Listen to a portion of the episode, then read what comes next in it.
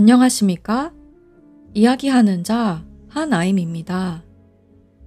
여러분은 지금 특이 취향 불면자들을 위한 약간 이상한 꿈짜리 수다 아임드리밍을 듣고 계십니다. 오늘 수다의 씨앗 고지라입니다. 괴수 영화, 일본의 파멸 문화, 이것에 대한 대표적인 예시로 고지라가 누아르 어바니즘 책에 등장하는데 나무위키에 이렇게 나옵니다. 고지라 시리즈의 기념비적인 첫 번째 작품이자 일본 괴수 영화의 시조격인 작품이다. 네, 아주 적절한 요약이에요. 위키위키, 나무위키, 간결해요. 시놉시스는 이렇습니다. 태평양에서 속발하는 선박의 조난사고, 그 범인은 수폭실험의 방사능에 의해 되살아난 이상하게 진화된 쥬라기의 거대 생물 고지라였다. 수폭 세례를 받아 더욱 생명력이 길어진 고지라에게는 폭, 레, 화포, 고압, 전류 등의 근대 무기는 전혀 통하지 않는다. 그리고 이미 고지라는 도쿄까지 상륙한다. 50m의 거구가 만들어내는 공포의 괴력과 입에서 뿜어내는 백열광에 의해 도쿄는 순식간에 불바다로 변한다. 맹렬한 불꽃과 방사능으로 아무런 손도 못 쓰고 쓰러져가는 사람들, 수폭의 화신 고지라를 쓰러뜨릴 유일의 희망은 젊은 과학자 세리자와 다이스케가 극비리에 개발한 초강력 에너지 물질인 옥시전 디스트로이어였다. 옥시전 디스트로이어란 산소 파괴기를 말합니다. 그러하다.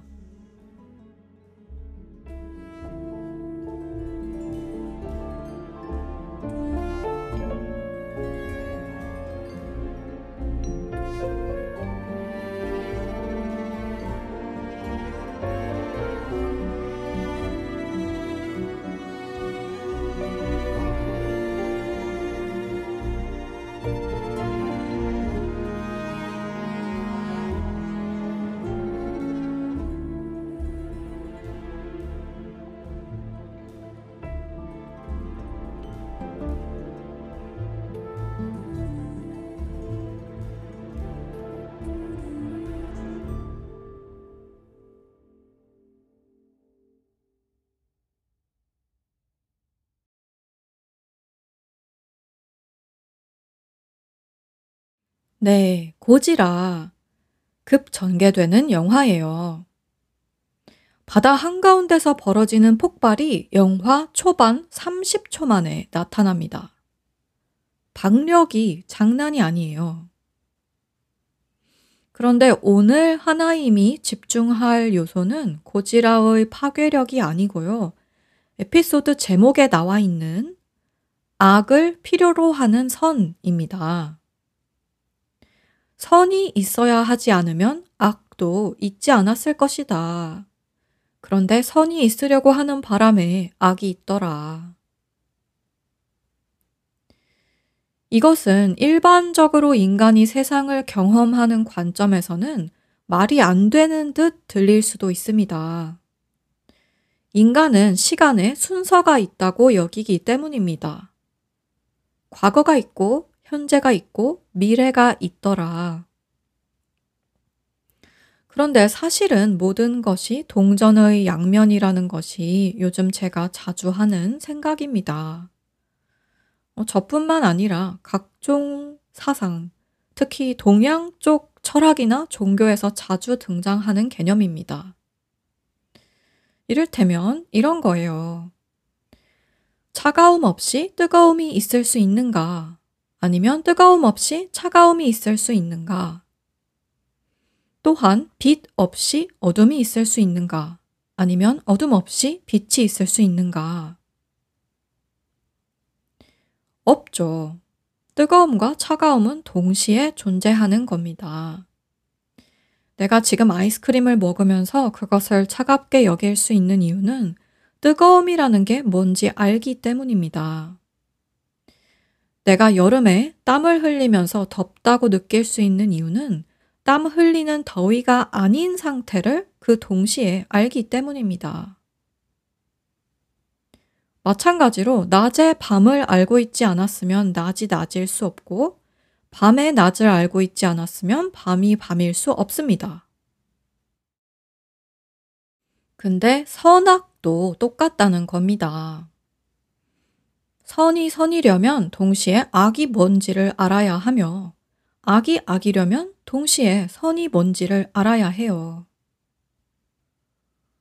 그런데 참 흥미로운 것이 선은 참, 특히나 선은 참으로 자기가 혼자 선한 척을 해요. 이것이 선하다고 주장되는 영웅스러운 인물들이 나오는 서사의 흔한 오류입니다. 선하다고 주장되는 모든 인물들은 악이 없으면 존재할 수 없습니다.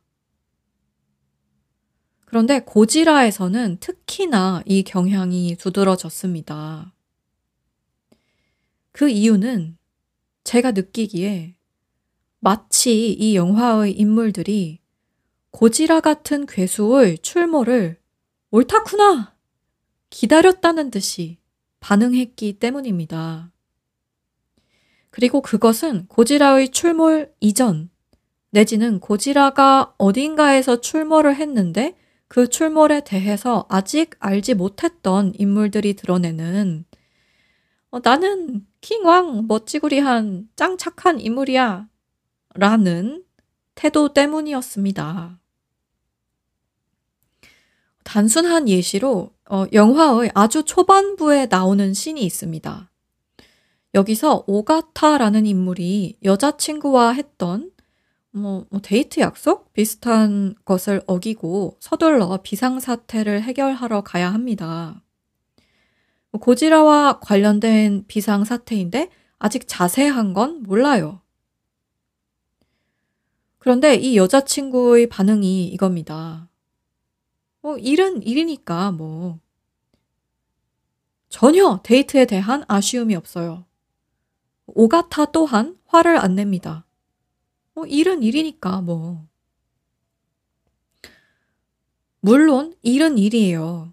일을 굉장히 좋아하는 인물일 수도 있죠. 오가타가 또한 일이 좋지 않더라도 오가타가 비상사태에 관련된 업을 갖기로 했으면 당연히 그 일을 해야 하죠. 알고 그 직업을 갖는 거죠. 내가 경찰관이거나 소방관인데 데이트 약속 있다고 일을 안 하면 안 되죠. 그러니까 일을 우선시하는 게 특별히 이상한 게 아니고 이 전혀 아쉬움 없음이 이상하다는 겁니다. 전혀. 이 사람들은 오가타와 그 여자친구뿐만 아니라 이 영화 전반에 나오는 모든 사람들이 자신이 맡은 어떤 특정 역할 외에는 아무것도 없는 것처럼 보여요. 이것은 1950년대의 서사가 무려 70년이나 지난 2023년의 서사보다 보수적이어서 그럴 수도 있겠고 일본의 서사가 이런 특징을 지녔을 수도 있겠고 고지라가 특정하게 이런 특징을 지녔을 수도 있는데 여하튼 간에 이들은 그러니까 마치 고지라가 출몰했다는 걸 특정적으로는 모르지만 마치 고지라 출몰 같은 것을 대비하기 위해 기다려왔다는 듯해 보입니다. 그리고 그럼으로써 마치 고지라가 출몰하지 않았더라면 자신들의 인생에서 상당히 아쉬움을 느꼈을 것 같은 그런 느낌이 들더라고요. 아까 말한 일본 서사의 특징 있잖아요. 그게 좀 있는 것 같긴 해요. 일본에 이 장르가 따로 있다고 봐도 될 정도인데 장르 이름을 뭐라 해야 할지 뭐 장인 장르? 어떤 사람이 수십 년 동안 한 가지 일만 파는 이야기. 제가 접한 일본의 영화 중에 이런 서사가 굉장히 많아요. 만화책에도 많죠. 초밥왕, 라면요리왕 이런 거 엄청 재밌게 봤는데 뭔가 그 분위기가 있어요. 다만 어려움을 이겨가며 최고의 자리에 오르는 게 아니라 최고의 자리에 오르려고 어려움이 있지 않으면 나를 괴롭히는 악당들이 등장하지 않으면 내가 수치스럽고 비참하지 않으면 뭔가가 빠진 것 같다고 인물 스스로 여기는 듯한 그런 분위기. 그래서 가끔 그런 서사를 보면 인물들이 고리타분하거나 하여간에 적응력이 떨어진다고 볼 수도 있는 면모들이 있는데 그런 식으로 해석이 안 됩니다. 고리타분하고 적응력이 떨어져서 악당을 만들어가며 일부러 이겨낼 역경을 만드는 듯한 느낌마저 들 때가 있는데 그런 식으로 해석이 안 돼요. 물론 어떤 장르적 트로프 내에서 이것이 재밌기도 하죠. 포켓몬 같은 만화도 이런 장르에 속할 것 같고 요즘 미국에서도 이 lit RPG 장르가 인기가 많습니다. 한국에서의 약간 나 혼자만 레벨업의 느낌. 일본의 장인 장르와 흡사한 면이 이겁니다. 이 어려움이 나와줘야 한다. 어려움이 나와주지 않으면 이야기가 전개가 안 된다. 모든 현대적 서사가 그렇다고 봐도 무방하지만 특히나 장인 장르나 lit RPG처럼 뭔가 레벨업하고 성장하고 이겨내야 하는 것이 그 자체로서 목적인 서사에서 특히나 어려움의 필요성이 두드러진다. 그리고 흥미롭게도 이 어려움의 필요성에도 불구하고 이러한 서사의 등장인물들이 그 어려움을 굉장히 고마워하는 건 또 아닙니다. 이게 참 분명 이러한 장르의 소비자들은 어려움을 이겨내는 광경을 목격하려고 보는 것이고 따라서 어려움이 스토리에서 차지하는 지대한 비중을 알고 있으나 극중 인물들은 참 쉽게도 어려움을 악으로 지칭하는 경우가 많아요. 레벨업하면서 악당과 싸운다든지 내가 장인이라서 막 전국을 돌아다니며 레시피를 전수받는데 누가 막 방해한다든지. 근데 여기서 또 약간 서브 장르처럼 그런 분위기의 레벨업 장르들이 있죠. 나랑 싸웠던 애랑 친구 되고 막 훈훈하게 끝나는 청춘물 스타일의 장르들. 근데 꼭 그렇진 않아요. 그리고 영화 고지라가 바로 이 꼭 그렇진 않은 경우인 것 같습니다. 이 영화의 인물들이 정말 목 빠지게 고지라 같은 괴수의 출몰을 기다린 듯한 분위기인데도 불구하고 고지라는 아주 그냥 나쁜 놈의 식기로 여겨집니다.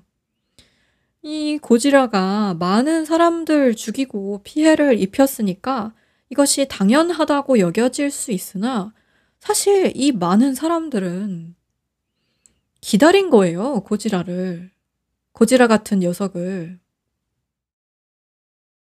왜 전에도 얘기했던 것 같은데 어떤 거대한 폭망 사건을 두고 펼쳐지는 이야기에 크게 두 가지 구조가 있습니다. 스릴러와 미스터리예요. 스릴러는 그 폭망 사건이 펼쳐지지 않도록 노력하는 서사고 미스터리는 폭망 사건이 펼쳐진 이후에 그것을 누가 야기했는가를 푸는 서사라고 짧게 요약할 수 있습니다. 그런데 미스터리야 뭐 사건 이후니까 이미 늦었고 그렇다 치더라도 스릴러의 흥미로운 점은 이겁니다. 사건을 막으려고 하는 것이긴 한데 사건이 너무 막아지면 안 돼요. 뭐냐 하면 일을 하는 사람들이 일을 너무 잘해가지고 모든 폭망 사건들이 다 막아지면 안 돼요. 그리고 이러한 흥미로운 점은 스릴러 장르로 분류되지는 않되 전반적으로 스릴러적 요소를 지닌 서사에도 적용됩니다.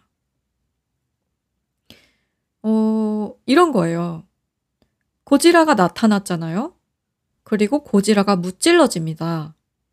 그런데 그 무찔러짐의 순간까지 고지라는 반드시 해악을 끼쳐야 해요. 그렇지 않으면 이 영화에 등장하는 수많은 사람들이 열심히 일한 것은 아무 빛을 발하지 못합니다. 일을 너무 잘해서 빛을 발하지 못하는 거예요. 웃기죠? 근데 그래요, 이게. 이 사람들이 일을 너무 완벽하게 해서 만약에 고지라가 아직 바다에 있을 때 고지라가 도쿄에 도착하기 이전에 잡았잖아요? 그러면 영화가 없습니다. 그냥 서사가 없어요. 괴수를 누가 잡긴 잡았는데 너무 가시적이지 않은 방식으로 잡았고 정부에서 아무리 우리가 이렇게 일 잘했습니다. 보세요. 해도 사람들이 안 본단 말이죠. 반면 고지라가 난리 부르스를 치고 세상을 파괴한 이후에 고지라를 죽이면 어떠한가? 정부가 고지라를 잡은 건 똑같은데 더 잘 잡은 것처럼 보여요. 더 많은 사람들이 죽었는데도 불구하고 더 잘 잡은 것처럼 보인단 말이죠. 왜냐? 어마어마한 악 내지는 어마어마한 희생이 따랐으니까 그 악을 무찌른 선이 엄청 커 보이는 겁니다. 악이 크지 않으면 선도 미미합니다. 그것을 고지라의 등장인물들은 처음부터 아는 것 같아요. 저는 그래서 처음부터 이 데이트 약속이 깨지는데 일은 일이니까 뭐 하는 이 장면부터 아하, 이런 영화구나. 이런 인물들이 나오고 일하면서 어마무시하게 자신의 희생, 얼마나 대단한 일을 하는지, 기타 등등을 참말로 강조하겠구나 라고 생각했습니다.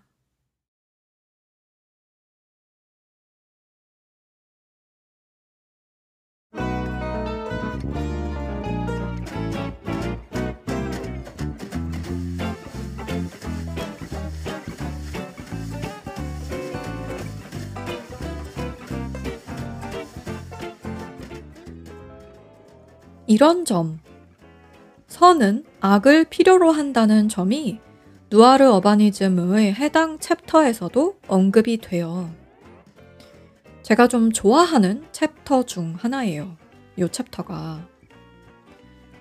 파멸이 벌어지면 서로 싸우던 사람들도 협동할 수밖에 없다는 그러한 메시지를 해당 챕터의 저자가 전달하는데 요거 아주 흥미로운 점이라서 나중에 책 나오면 더 자세히 다뤄볼게요. 지금은 일단은 네, 그렇습니다. 뭔가가 잘못되길 기다리는 아이러니한 측면이 인간에게 분명히 있다. 괴수 영화, 스릴러 장르 전반이 존재하는 이유 자체가 이거겠죠. 카타르시스. 현실에서 이런 걸 맨날 쫓다가는 우리 다 사망하니까 픽션으로 해소하는 겁니다. 건강한 방식이죠. 이 뭔가가 망했으면 좋겠는 욕구가 인간에게 있어요, 분명. 놀이기구도 비슷한 맥락인 것 같고 익스트림 스포츠도 비슷한 맥락입니다. 근데 그러니까 여기서 줄타기를 잘 해야 하는 거예요. 너무 망했으면 좋겠다 쪽으로 가면 대놓고 자학이 되잖아요. 그러니까 안 망하려고 열심히 노력은 해야 하는데 다분히 망할 수 있는 리스크를 안고 가는 데에서 쾌감을 느끼는 겁니다. 굉장히 일을 열심히 하면서도 그 일이 망할 위기에 처해보고 싶은 변태적 욕구. 늘 최선을 다해야 하니까 일부러 망치진 않지만 일단 망쳐질 만한 요소가 발생하자 신나는 듯한 그런 느낌이 고지라에 있습니다. 아, 옳다쿠나! 이때다 기회가! 내가 이 일에 적합한 인물이라는 걸 증명할 기회로다! 이것을 긍정이라고 해야 할지 넓은 의미에서의 긍정이라고 볼 수 있을 것 같긴 합니다만 이 영화 고지라는 개인에 대한 이야기가 아닙니다. 개인이라고 이름 붙여진 인물들이 등장하긴 하지만 제가 느끼기에는 단체를 대변하기 위한 역할인 것 같아요. 개개인은 이렇게 긍정 내지는 파멸에 대한 변태적 욕구를 인지하고 적절히 이용하면서 살면 좋을 것 같아요. 이것은 도파민 있죠? 요즘에 많이 나오는 것 같아요. 얘기가. 도파민 중독되면 안 된다. 어쩌고 저쩌고. 근데 도파민을 아예 없애려면 우리는 뭐 그냥 밥도 먹지 말고 사랑도 하지 말고 그냥 좀비처럼 살면 돼요. 그러니까 도파민은 없앨 게 아니라 잘 이용하면 그만입니다. 그것처럼 파멸에 대한 변태적 욕구를 인지하면 개개인에게 참 유리할 것 같거든요. 왜냐하면 또 파멸에 대한 변태적 욕구를 안 인정하는 개개인들이 있거든요. 혹은 그러한 욕구가 정말로 없거나 이것도 동전의 양면이라고 볼 수 있을 것 같아요. 파멸에 대한 변태적 욕구라는 것이 내게 있다고 하려면 내게 없다고 믿거나 그렇게 주장할 수도 있어야 하니까. 그래서 내가 만약에 파멸에 대한 변태적 욕구를 인정하고 이용하는 인물로서 내 인생 영화를 살겠다고 하면 그 자체로 유리한 측면이 있는 것 같아요.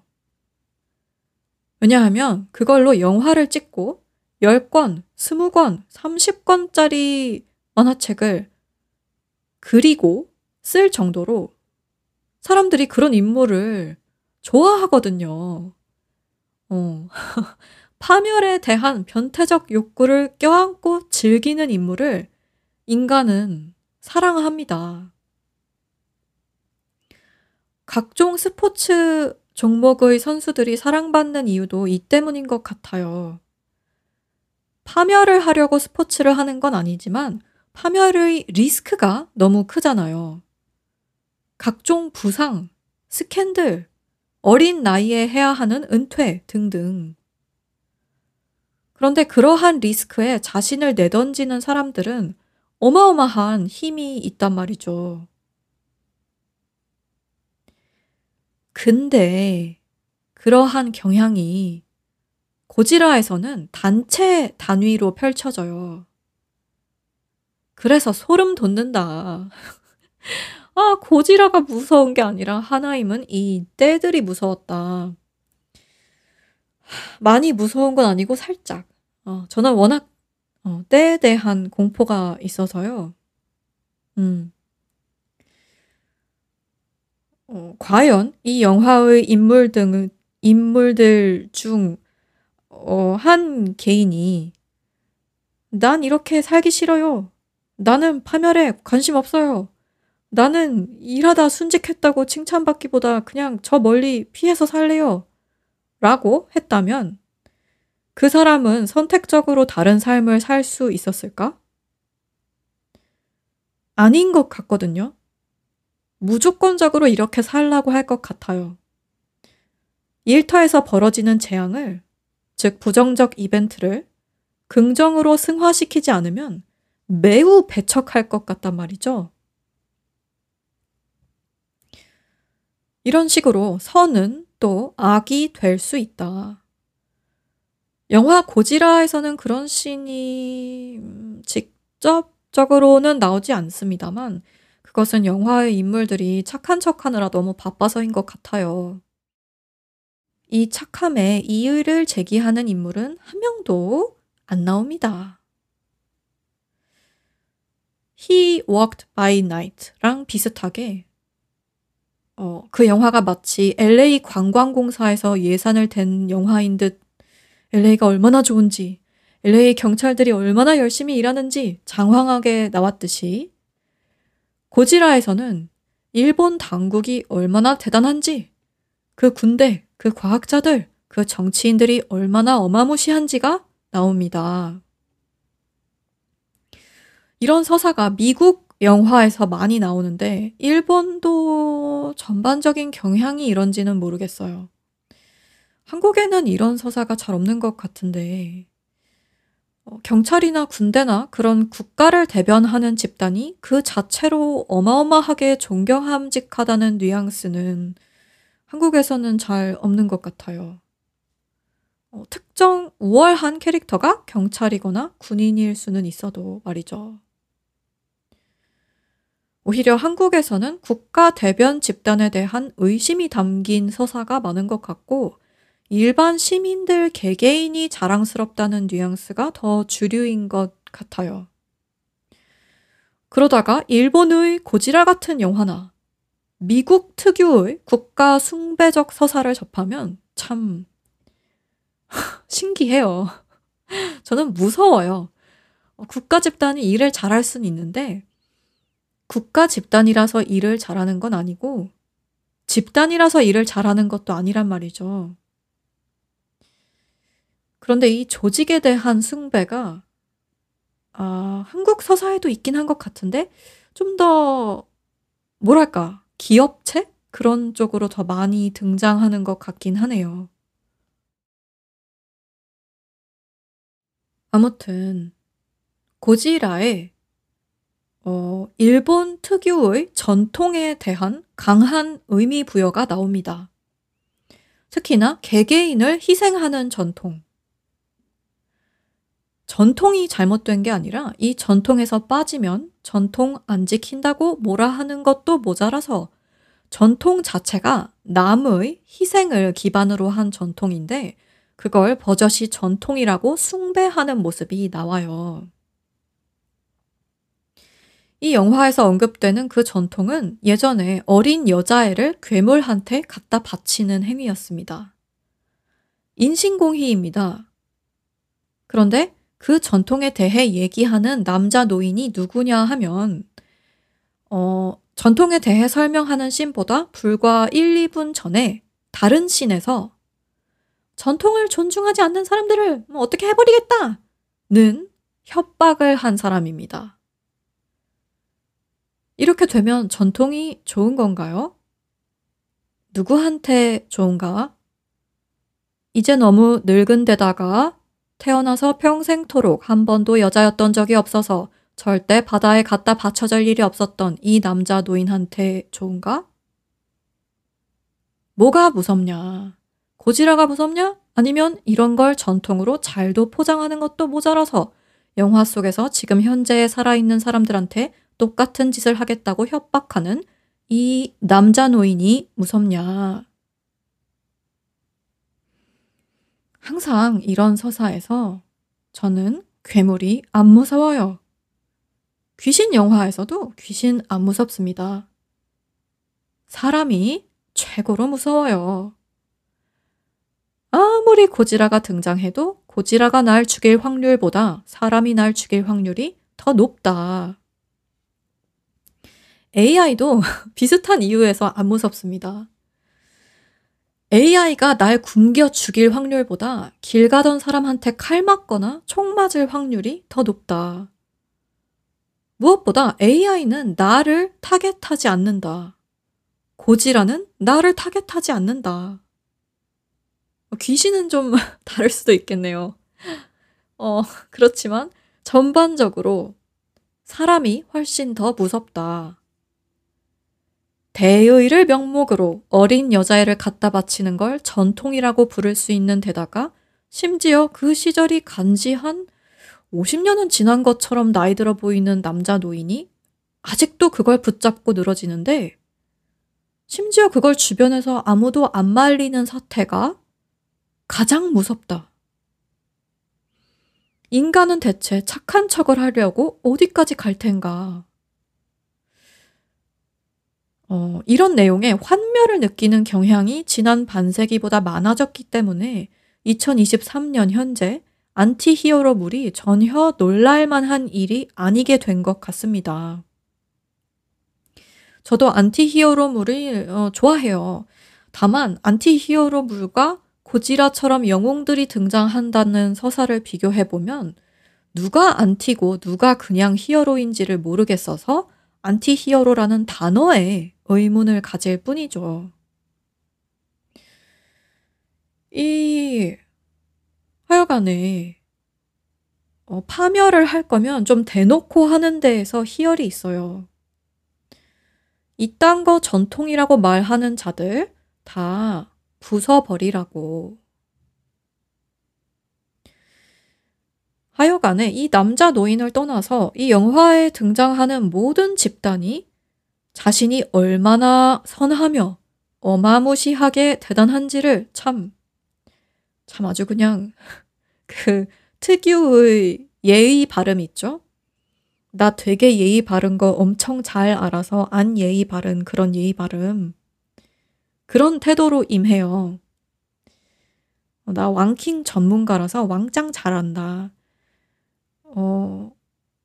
전문성 자체에는 아무 문제가 없지만 이 선함, 나 착해, 나 왕짱 일 잘해, 너희는 몰라도 된다, 이 무지한 인민들아, 국가에서 알아서 한다, 너희의 무지함과 대조되는 이 국가 집단의 유능함, 그러니 너희 인민은 너희의 할 일을 해라. 근데 너희의 일은 우리가 하는 일보다는 솔직히 좀 안 중요해. 그래도 각자가 자기 일을 하는 게 선한 거니까 눈 감고 그냥 일하든가, 뭐 대피할 일 있으면 대피해라. 그러면 존중해 줄게. 근데 안 그러면 가차없이 인신공히 해버리마. 그런데 누가 가장 인신공히와 파멸을 필요로 하는가? 이 국가 집단. 그러지 않으면 그들이 걷어가는 세금과 그들이 가하는 체제 유지의 집착을 정당화하지 못할 테니까. 근데 이게 너무 무서운 게 수소폭탄 실험으로 인해 고지라가 자기 서식지에서 쫓겨났다는 얘기가 나온단 말이죠. 즉, 애초에 그 대단하다던 전문가 집단이 이 일을 초래했다고요. 그래 놓고서 뒤에 가서는 각종 전문가 집단이 일을 해결하는데 이러한 서사가 무엇을 말하는가. 전문가 너희들이 북치고 장구치잖아. 정부 당국 너희가 북치고 장구치잖아. 너희가 애초에 선인 척을 안 했으면 이 악이 없다니까? 이건 뭐 선악이 결국 하나고 이런 철학적인 것까지 갈 필요도 없이 그냥 아주 선형적인 시간 개념으로 세상을 보더라도 정부에서 이 실험을 안 했으면 고지라가 안 출몰 했다. 심지어 고지라가 처음 출연했을 때 정치인들이 고지라를 일반에 공개할까 말까 이걸 두고 자기들끼리 싸웁니다. 그런데 이쪽 저쪽으로 뭐 결정을 해야 한다 말아야 한다가 중요하다기보다는 이들이 이걸 갖고 왈가왈부할 수 있다는 자체가 무섭습니다. 이 집단에 있지 않은 외부 사람들은 이 집단을 결정대로 따라야 하는 거잖아요. 따르는 것인 줄도 모르고. 항상 이런 영화를 보면 인간이라는 개개인의 개체가 참 놀랍습니다. 인류 차원에서는 이렇게 각자 역할을 분담하는 게 효율적이지만 인간 개체 개개인은 우리는 정말 믿을 수 있는가? 종교인들을, 정치인들을, 어떤 당이든 상관없어요. 내가 아닌데 전문가라는 명목하에 나한테 이래라 저래라 할 수 있는 사람 믿을 수 있습니까? 요즘엔 심지어 내가 죽고 싶어도 병원에 가면 사라짐 당해야 하는 경우가 있잖아요. 난 죽고 싶은데 죽는 것도 맘대로 못 죽어. 이거 어떻게 해야 하나.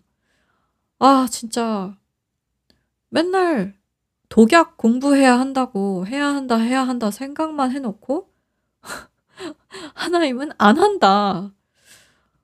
독약을 어디서부터 공부해야 할까요? 나 하나 죽고 싶을 때 좀 자유로이 죽을 수 있게 독약을 항시 소지해야지 원.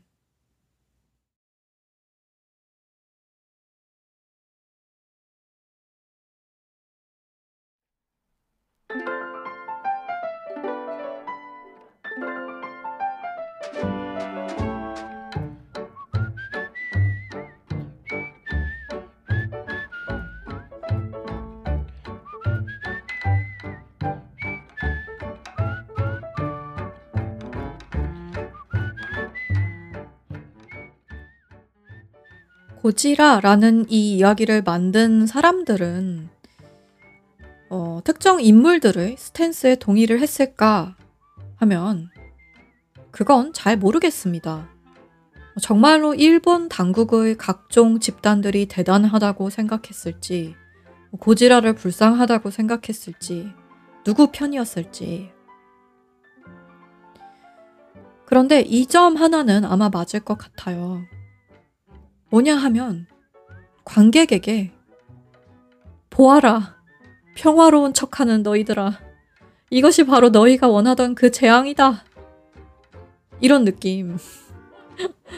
우리는 이런 일에 직접 당하고 싶지 않다고 하지만 당하는 느낌을 느끼고 싶어 하고, 그래서 이러한 서사를 보려고 돈과 시간과 노력을 들인다. 그리고 이러한 적절하고 소소한 해소가 건강하다고 제가 생각하는 이유는, 이러한 욕구를 갖고 있는데도 해소를 안 하면 현실에서 해소할 확률이 높아지는 것 같기 때문입니다. 여러분, 우리가 스트레스 받을 때 슬픈 영화 보고서 눈물 쏟으면 좀 시원하잖아요? 그거랑 똑같습니다. 사람이 너무 기쁘기만 해도 기쁨을 못 느껴요.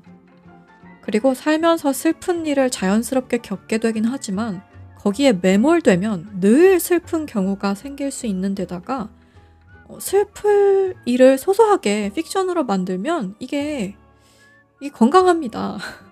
이게 좀 이상하게 들릴 수 있는데, 내가 현생에서 치타에게 쫓기면서 운동을 하는 대신에 헬스장에 가서 소소하게 러닝머신 뛰는 거랑 흡사합니다. 못하러 운동을 치타한테 쫓겨가면서 해요. 훨씬 생생하겠죠. 와, 원시인들이 야생동물들에게 쫓기던 것처럼 생생하다. 근데 못하러 그렇게 해요. 그거랑 흡사합니다. 현생을 살면서 감정을 생생하게 느끼는 것도 좋지만 그것도 느껴버릇해야 느껴지더라고요.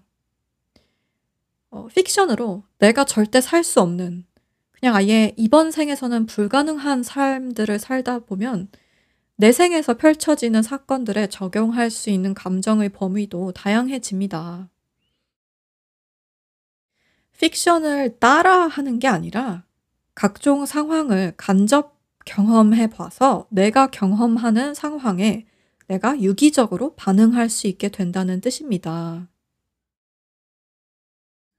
심지어 간접 경험?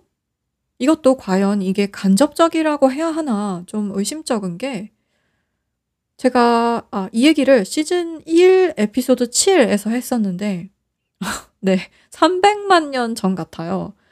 무슨 얘기를 했었냐 하면 그대로 읽을게요.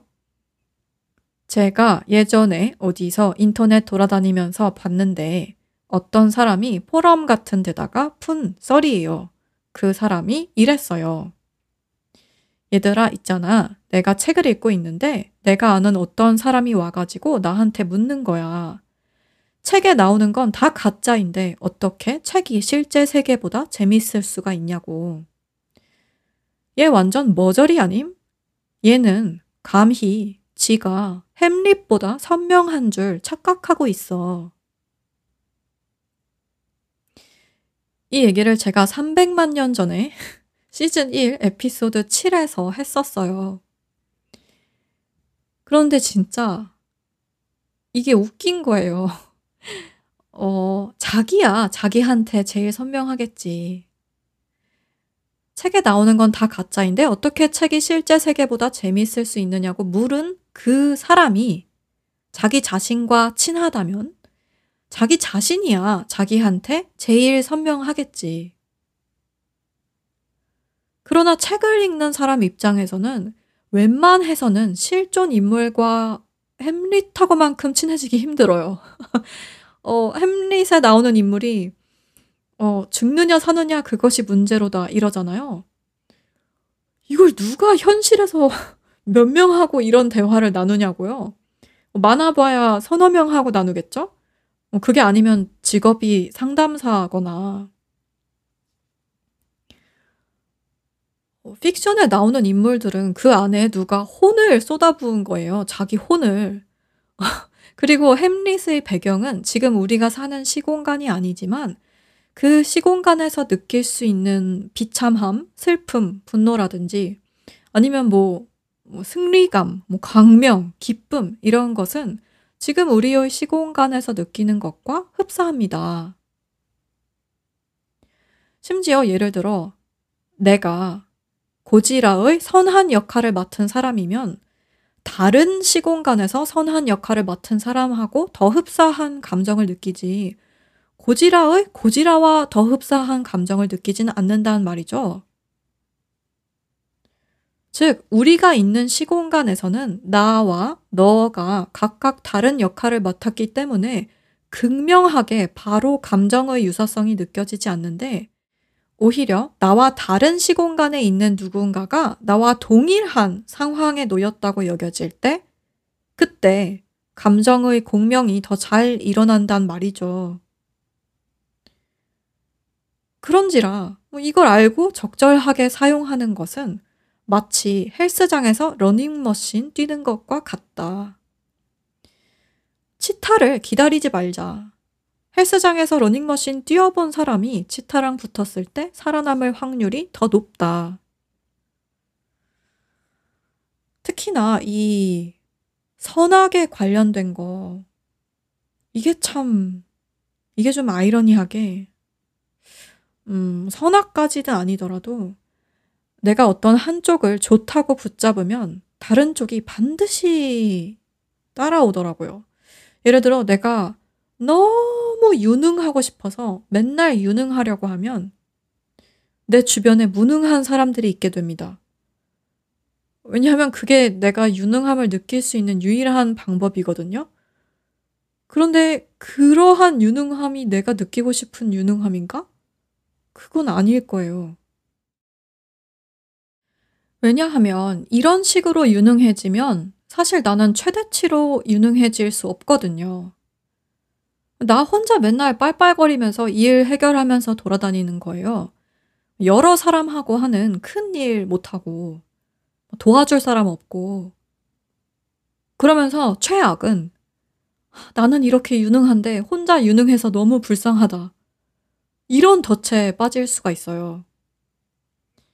그래서 이 한쪽을 붙잡는 게 불필요하고 안 좋더라고요. 안 붙잡고 또 반대편에서는 안 밀어내는 게 쉽진 않지만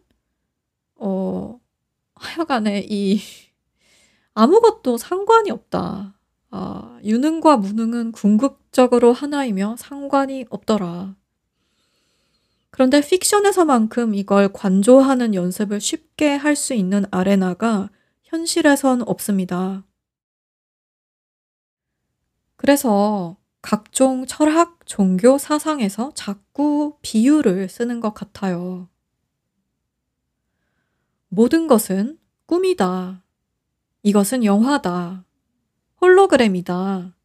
이런 비유들을 쓰는데 그 이유가 현실에만 계속 있으면 전체를 보기가 너무 어려워요. 그래서 픽션을 통으로 보는 연습을 하면 현실에서 유용하더라고요.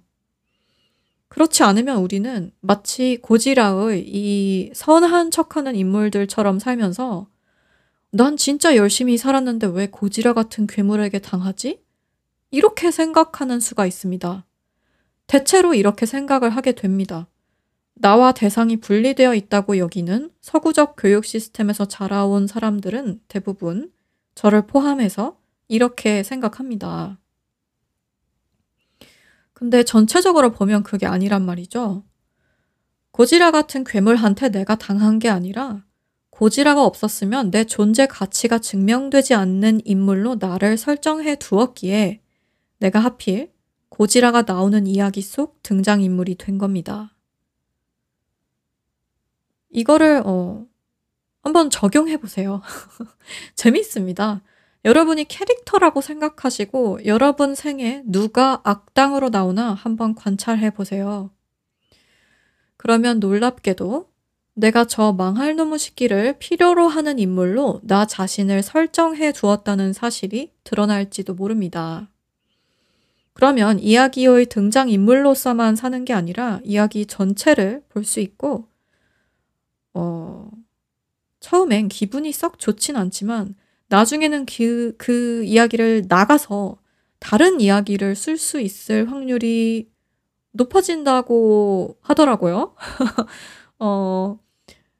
이런 측면에 대한 소소한 경험담은 차차 공유하도록 하겠습니다.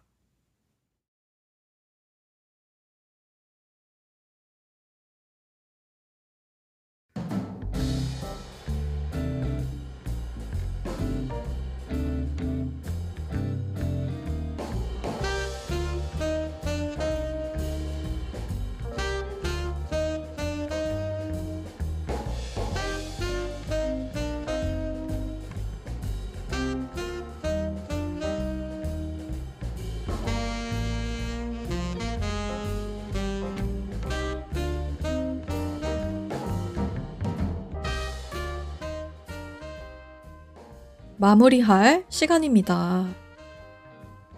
이에 앞서 잠깐 누아르 어바니즘 출판 소식을 전해드릴게요. 원래는 연말에 출판을 하려고 했는데 우리 이혜원 기획자가 운영하는 범고래 출판사가 다른 책의 출판에 참여하게 되었습니다. 미술계에서 일하는 분들의 이야기를 담은 책이에요.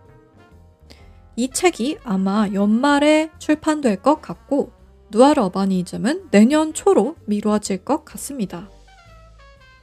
그런데 누아르 어바니즘에 등장하는 레퍼런스물이 워낙 많아서 아임드리밍 에피소드 진행에는 별로 변화가 없습니다.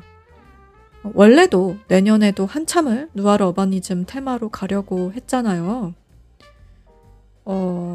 변화가 약간 있는 측면은 책에 등장하는 각 챕터를 12월이면 다루기 시작할 것 같았는데 그러지 않고 내년 초에 다루기 시작할 것 같다. 요 정도입니다. 미술계 종사자들의 이야기에 관한 책 그리고 누아르 어바니즘 책 둘 다 더 결정되는 대로 상황 업데이트를 해드리겠습니다. 다음 에피소드에서 얘기할 영화 바람 계곡의 나우시카입니다. 만화 말고 애니메이션판 영화를 말합니다. 1984년 개봉되었다고 하네요.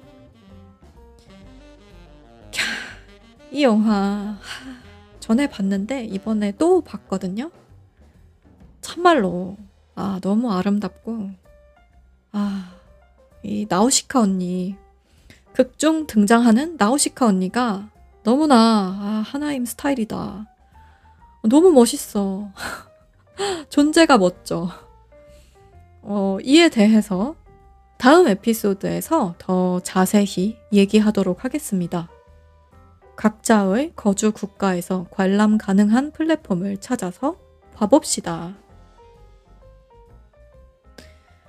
오늘 에피소드에서 언급된 각종 토픽들 중 링크할 수 있는 것이 있으면 전부 쇼너츠에 올려놓을 거고요. 제 홈페이지에 가시면 녹취록을 보실 수 있는데 그 링크 역시 쇼너츠에 올려놓겠습니다. 여러분에게 특이 취향 친구가 있으시면 이 팟캐스트에 대해 얘기해 주세요. 그럼 아직 깨어 계신 분들도 잠드신 분들도 좋은 꿈 꾸시길 바랍니다. 들어주셔서 감사합니다. 지금까지 하나임이었습니다.